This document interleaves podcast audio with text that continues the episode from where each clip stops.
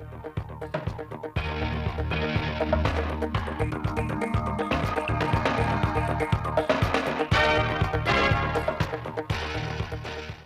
chào quý vị và các bạn đang theo dõi bản tin thời sự trực tiếp 16 giờ chiều nay của Đài Phát thanh và Truyền hình Thanh Hóa. Những nội dung chính sẽ có trong bản tin. Tổng kết 10 năm công tác phòng chống tham nhũng tiêu cực giai đoạn 2012-2022. Sẵn sàng bơm nước phục vụ sản xuất và chống úng ở những vùng trũng thấp. Thứ trưởng Hoàng Minh Sơn kiểm tra công tác chuẩn bị thi tốt nghiệp trung học phổ thông tại Thanh Hóa. Gần 205 tỷ đồng chăm lo cho công nhân, người lao động. Tiếp theo là phần tin trong nước, sau đây là nội dung chi tiết.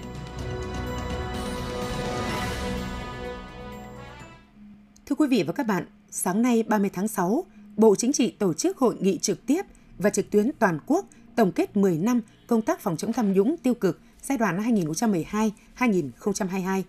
Tổng Bí thư Ban Chấp hành Trung ương Đảng Nguyễn Phú Trọng chủ trì và phát biểu chỉ đạo hội nghị. Đồng chủ trì hội nghị có các đồng chí Ủy viên Bộ Chính trị, Chủ tịch nước Nguyễn Xuân Phúc, Thủ tướng Chính phủ Phạm Minh Chính, Thường trực Ban Bí thư Võ Văn Thưởng, Trưởng Ban Nội chính Trung ương Phan Đình Trạc.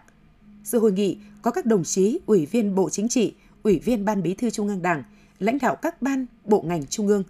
Đồng chí Đỗ Trọng Hưng, Ủy viên Trung ương Đảng, Bí thư Tỉnh ủy, Chủ tịch Hội đồng Nhân dân tỉnh tham dự hội nghị tại điểm cầu phòng họp Ban Chấp hành Trung ương Đảng. Dự hội nghị tại điểm cầu Tỉnh ủy Thanh Hóa có các đồng chí Lại Thế Nguyên, Phó Bí thư Thường trực Tỉnh ủy, Trưởng đoàn đại biểu Quốc hội Thanh Hóa, Đỗ Minh Tuấn, Phó Bí thư Tỉnh ủy, Chủ tịch Ủy ban Nhân dân tỉnh, các đồng chí Ủy viên Ban Thường vụ Tỉnh ủy, Phó Chủ tịch Hội đồng Nhân dân tỉnh, Phó Chủ tịch Ủy ban Nhân dân tỉnh, lãnh đạo các ban, sở ngành, đoàn thể cấp tỉnh. Hội nghị cũng được kết nối đến điểm cầu các huyện, thị xã, thành phố và các xã, phường, thị trấn trên địa bàn tỉnh. Phát biểu chỉ đạo tại hội nghị, Tổng Bí thư Nguyễn Phú Trọng, Trưởng Ban Chỉ đạo Trung ương phòng chống tham nhũng tiêu cực nhấn mạnh, nhiệm vụ phòng chống tham nhũng rất quan trọng nhưng cũng vô cùng khó khăn, phức tạp, đòi hỏi phải tiến hành một cách kiên quyết, kiên trì, liên tục, bền bỉ, không nghỉ, không ngừng ở tất cả các cấp, các ngành, các lĩnh vực. Phải xây dựng cho được một cơ chế phòng ngừa chặt chẽ để không thể tham nhũng, một cơ chế răn đe trừng trị nghiêm khắc để không dám tham nhũng và một cơ chế đảm bảo để không cần tham nhũng. Kết hợp chặt chẽ giữa tích cực phòng ngừa với chủ động phát hiện, xử lý kịp thời, đồng bộ nghiêm minh các hành vi tham nhũng, trong đó phòng ngừa là chính, là cơ bản lâu dài, phát hiện xử lý là đột phá quan trọng, gắn công tác phòng chống tham nhũng tiêu cực với việc thực hành tiết kiệm chống lãng phí, với xây dựng chỉnh đốn Đảng, học tập và làm theo tư tưởng đạo đức phong cách Hồ Chí Minh, chống suy thoái về tư tưởng chính trị, đạo đức lối sống, tự diễn biến, tự chuyển hóa trong nội bộ, huy động sức mạnh tổng hợp của hệ thống chính trị. Tổng Bí thư yêu cầu phải tiếp tục đẩy mạnh nâng cao hơn nữa hiệu quả công tác giáo dục tuyên truyền, xây dựng văn hóa tiết kiệm, không tham nhũng tiêu cực trong cán bộ đảng viên và nhân dân, tiếp tục xây dựng hoàn thiện đồng bộ thể chế về xây dựng chỉnh đốn Đảng, quản lý kinh tế xã hội và phòng chống tham nhũng tiêu cực, tăng cường công tác kiểm tra, giám sát, thanh tra, kiểm toán, đẩy mạnh điều tra, truy tố, xét xử thi hành án, phát hiện sớm, xử lý nghiêm các vụ việc, vụ án tham nhũng, ngăn chặn có hiệu quả tệ tham nhũng vặt, nâng cao hiệu quả thu hồi tài sản tham nhũng, hoàn thiện và thực hiện nghiêm các quy định về công khai, minh bạch và trách nhiệm giải trình trong hoạt động của cơ quan, tổ chức, đơn vị, kiểm soát có hiệu quả tài sản, thu nhập của người có chức vụ, quyền hạn, cải cách hành chính và xây dựng đội ngũ cán bộ có đủ phẩm chất, năng lực và uy tín ngang tầm nhiệm vụ trong giai đoạn mới. Để kịp xử lý các điểm ngập úng khi có mưa do ảnh hưởng của áp thấp và điều tiết nước phục vụ sản xuất, tại những địa phương thường xảy ra ách tắc như Hà Trung, Nông Cống, Thiệu Hóa, các đơn vị thuộc Công ty Thủy Nông Sông Chu, Bắc Sông Mã và Nam Sông Mã đều cử cán bộ liên tục theo dõi, vận hành, đóng mở các cửa cống và kênh dẫn đúng yêu cầu, đồng thời cũng chủ động bơm tiêu nước đệm. Các đơn vị cũng đã thực hiện tu bổ, sửa chữa 17 cống dưới đê, 11 cống đập nội đồng, 12 trạm bơm tiêu và cắm cọc, dự phòng bảo vệ 11 cống sung yếu thuộc huyện Thọ Xuân, Cẩm Thủy và thị xã Nghi Sơn.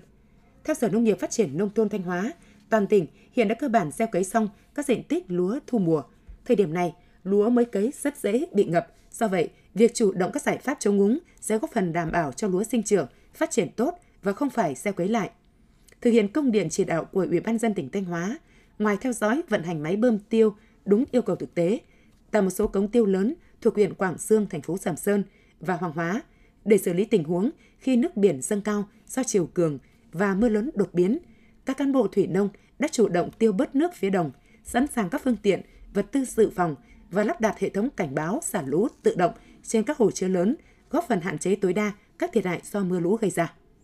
Sáng nay, đoàn công tác của Bộ Giáo dục Đào tạo do Thứ trưởng Hoàng Minh Sơn dẫn đầu đi kiểm tra công tác chuẩn bị kỳ thi tốt nghiệp trung học phổ thông năm 2022 tại Thanh Hóa. Đoàn đã đi kiểm tra một số điểm thi tại thị xã Nghi Sơn, huyện Quảng Xương và thành phố Thanh Hóa, đồng thời kiểm tra nơi in sao đề thi, địa điểm dự kiến chấm thi. Tại các địa điểm đoàn đến kiểm tra, Thứ trưởng Hoàng Minh Sơn, người lãnh đạo các nhà trường báo cáo về công tác chuẩn bị cũng như cơ sở vật chất, nhân lực, vật lực phục vụ kỳ thi. Tại mỗi điểm thi, ngoài phòng thi chính thức, các phòng thi dự phòng, cách ly cũng đã sẵn sàng.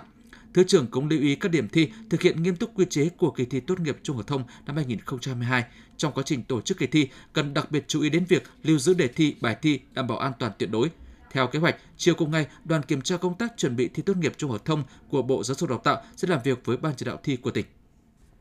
Sau tháng đầu năm 2022, các cấp công đoàn tỉnh Thanh Hóa đã tổ chức thăm, tặng quà và hỗ trợ quà Tết, hỗ trợ bệnh nhân COVID-19, công nhân ốm đau, hỗ trợ kinh phí xây dựng máy ấm công đoàn, tặng quà tháng công nhân cho 282.209 đoàn viên người lao động với số tiền trị giá 204,574 tỷ đồng. Trong 6 tháng đầu năm,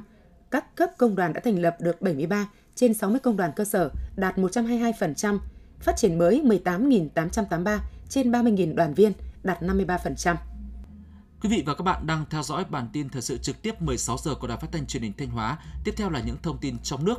Phó Thủ tướng Chính phủ Lê Minh Khái đã ký quyết định về việc phân bổ cắt giảm điều chỉnh kế hoạch đầu tư công năm 2022 giữa các bộ, cơ quan trung ương và địa phương. Cụ thể, Chính phủ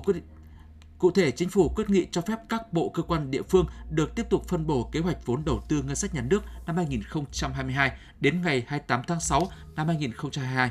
Chính phủ giao Bộ Kế hoạch và Đầu tư chủ trì phối hợp với Bộ Tài chính và các bộ, cơ quan trung ương, địa phương liên quan báo cáo đề xuất Thủ tướng Chính phủ phương án cắt giảm điều chỉnh số vốn ngân sách trung ương năm 2022 đến ngày 28 tháng 6 chưa phân bổ hết theo đúng quy định tại Nghị định số 40 ngày 6 tháng 4 năm 2020 của Chính phủ. Bộ Kế hoạch và Đầu tư chịu trách nhiệm toàn diện trước Thủ tướng Chính phủ và các cơ quan liên quan về nội dung, thông tin báo cáo đề xuất. Các bộ, cơ quan trung ương, địa phương báo cáo kết quả phân bổ kế hoạch vốn đầu tư ngân sách nhà nước năm 2022 theo đúng quy định của pháp luật. Thời gian qua, tình trạng hoãn, hủy, chậm chuyến bay của các hãng hàng không nội địa có xu hướng tăng. Trước thực tế này, Thứ trưởng Bộ Giao thông Vận tải Lê Anh Tuấn vừa có văn bản gửi Cục Hàng không Việt Nam yêu cầu chấn chỉnh tình trạng này. Cục Hàng không Việt Nam tăng cường kiểm tra giám sát đối với hoạt động của các hãng hàng không để kịp thời chấn chỉnh, xác định nguyên nhân chậm, hủy chuyến của các hãng hàng không để đưa ra giải pháp xử lý. Cục Hàng không Việt Nam cũng có trách nhiệm chỉ đạo các hãng hàng không tuân thủ các quy định về an ninh hàng không, điều lệ vận chuyển liên quan đến nghĩa vụ của người vận chuyển trong điều kiện chậm, hủy chuyến.